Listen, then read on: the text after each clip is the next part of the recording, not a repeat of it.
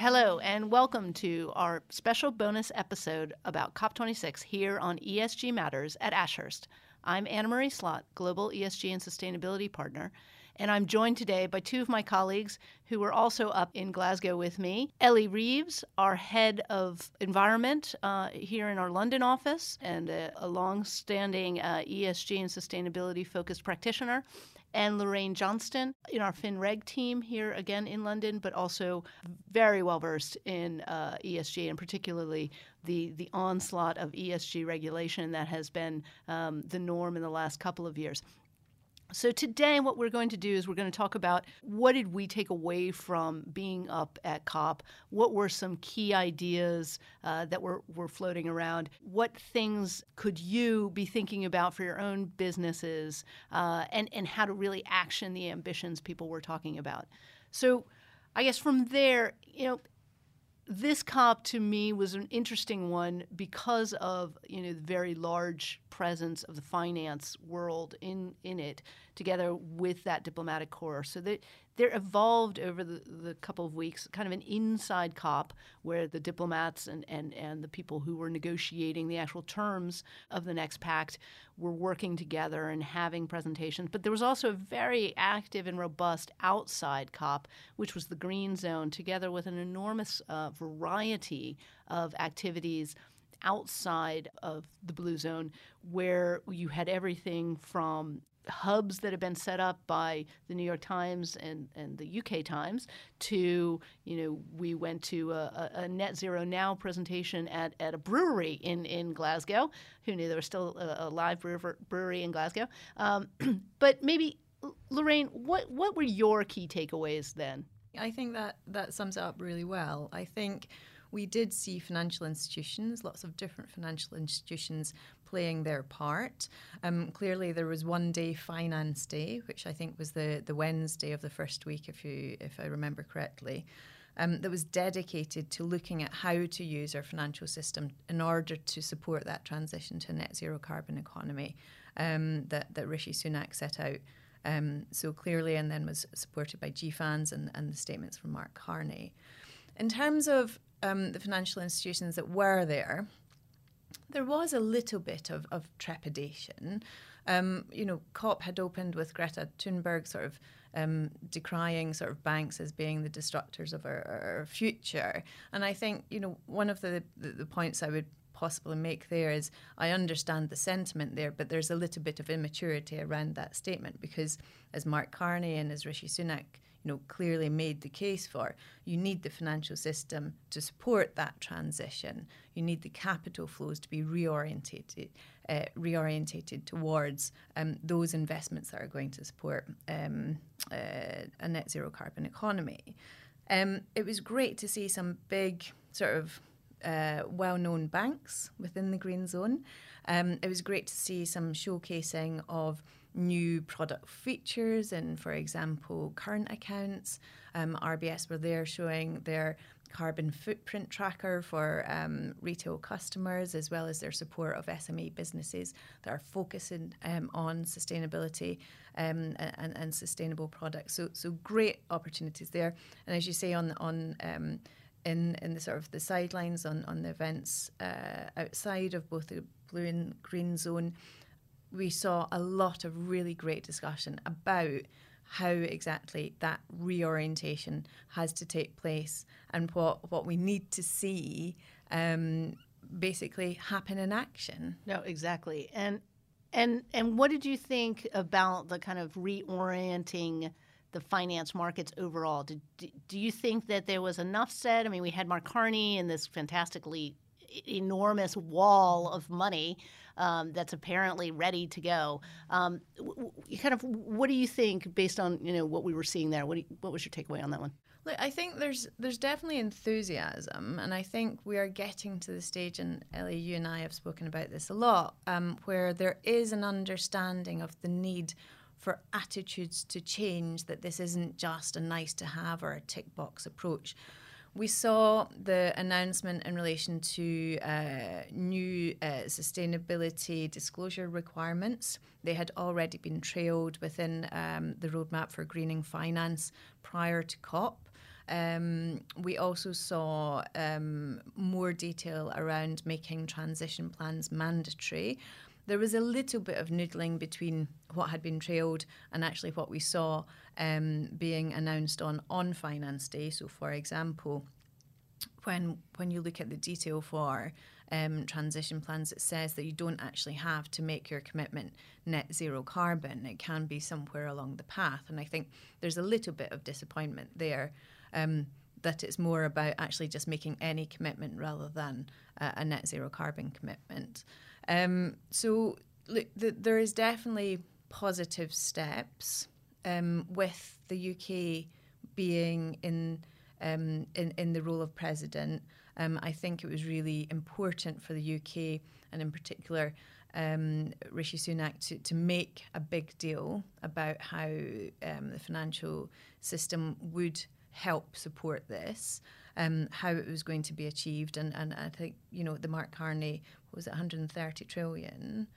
Um, you know, that was always going to be the figure that, that caught the headlines. Now we need to actually see how that capital um, gets gets utilised. No, exactly, exactly, and and that takes you from the finance that first week to that second week, which is you know uh, a lot of focus on well energy from the first week as well, but but also from the built environment and the infrastructure side. And so on that kind of energy transition, key and critical, of course, to the entire um, process of trying to get to net zero is the complete transformation of the physical asset base of, of the world's economies um, at speed and at scale. And then and, and, and, and that conversation kind of expanded on the second week into you know what does that look like in a built environment world? What does that look like in in a in an infra world?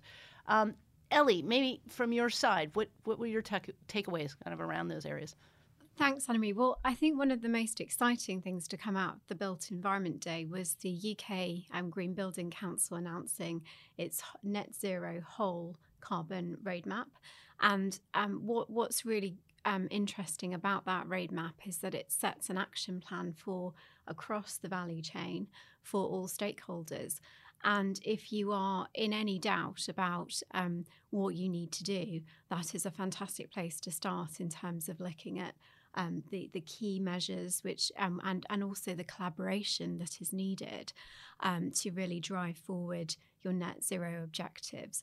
So I'd say you know there was a lot of um, there's a lot there's a lot there to, to be taking forward on the built environment and also the contribution of cities so a lot of the side events um, actually had some fantastic ideas um, being shared around how cities um, can start to um, to collaborate, to share ideas, to move things forward. They have huge sort of stakeholder engagement opportunities, and um, you know this is also, of course, about the human interaction with the environment and the impact on health and well-being, social value, and so all of this comes together um, with some really some really impactful ideas and, and opportunities to go forward.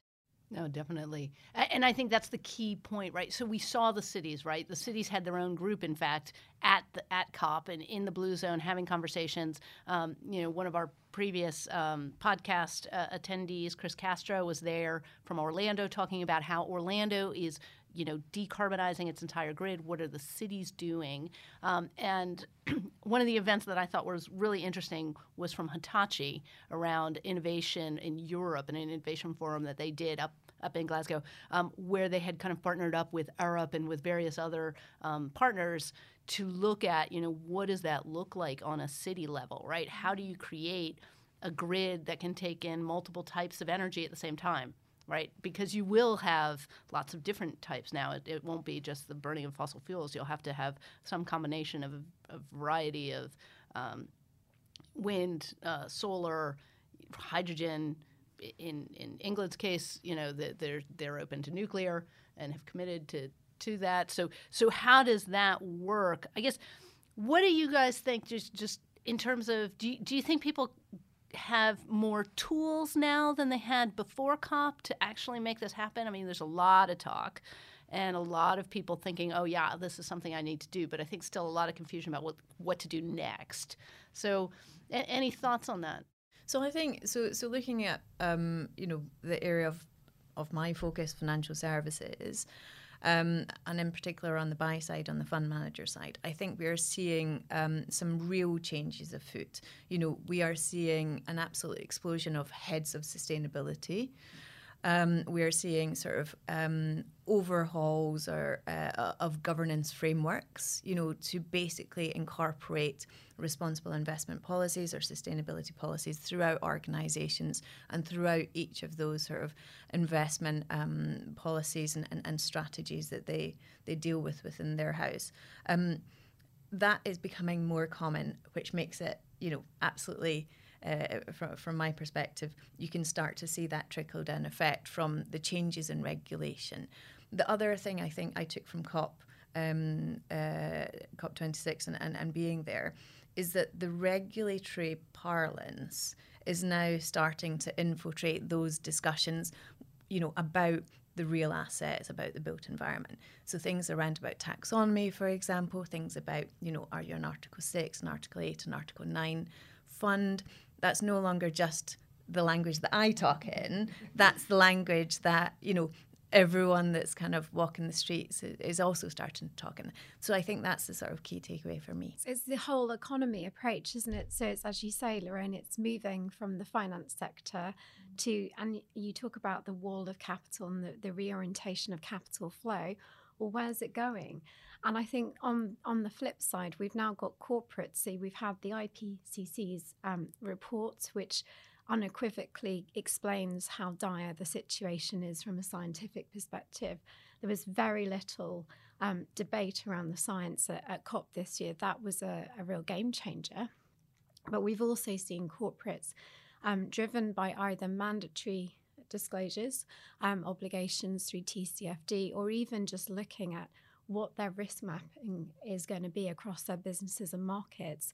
Now, looking at this from board level um, and starting to really think about fundamentally the climate related financial risks which affect their businesses going forward. And that sort of drive is, I think, has, a, has been a real change from, from this COP and a key takeaway for me.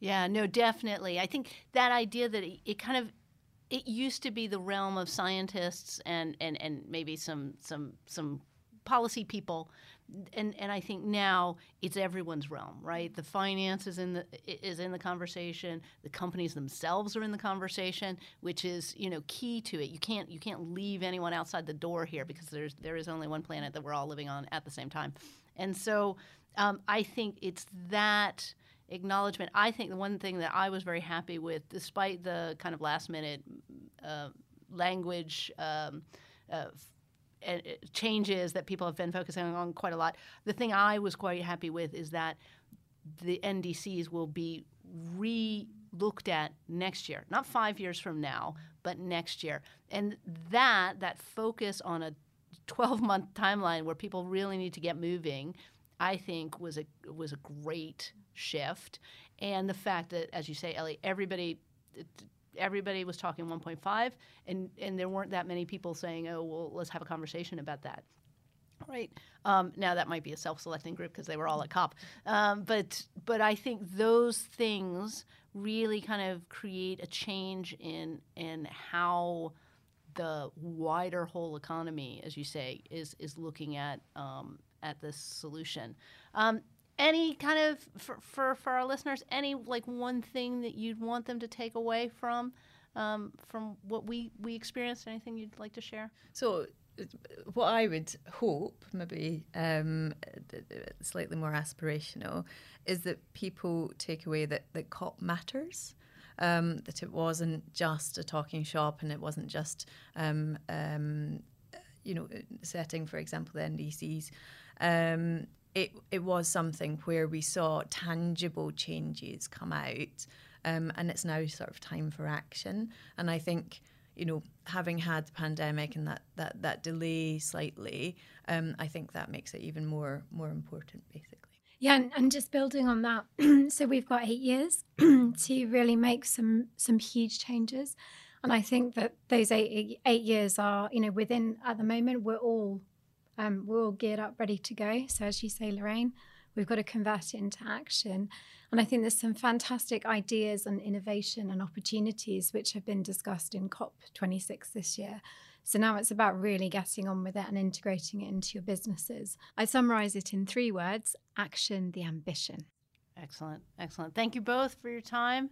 Uh, and, and thank you, everyone, for listening in. Thank you for listening to this podcast. We hope you found it worthwhile. To learn more about the issues we've just covered, please visit ashurst.com forward slash podcasts.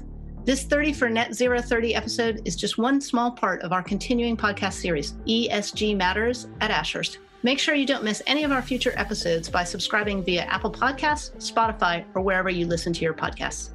While you're there, you can also listen to our other episodes and leave a rating or review. In the meantime, thanks again for listening, and goodbye for now.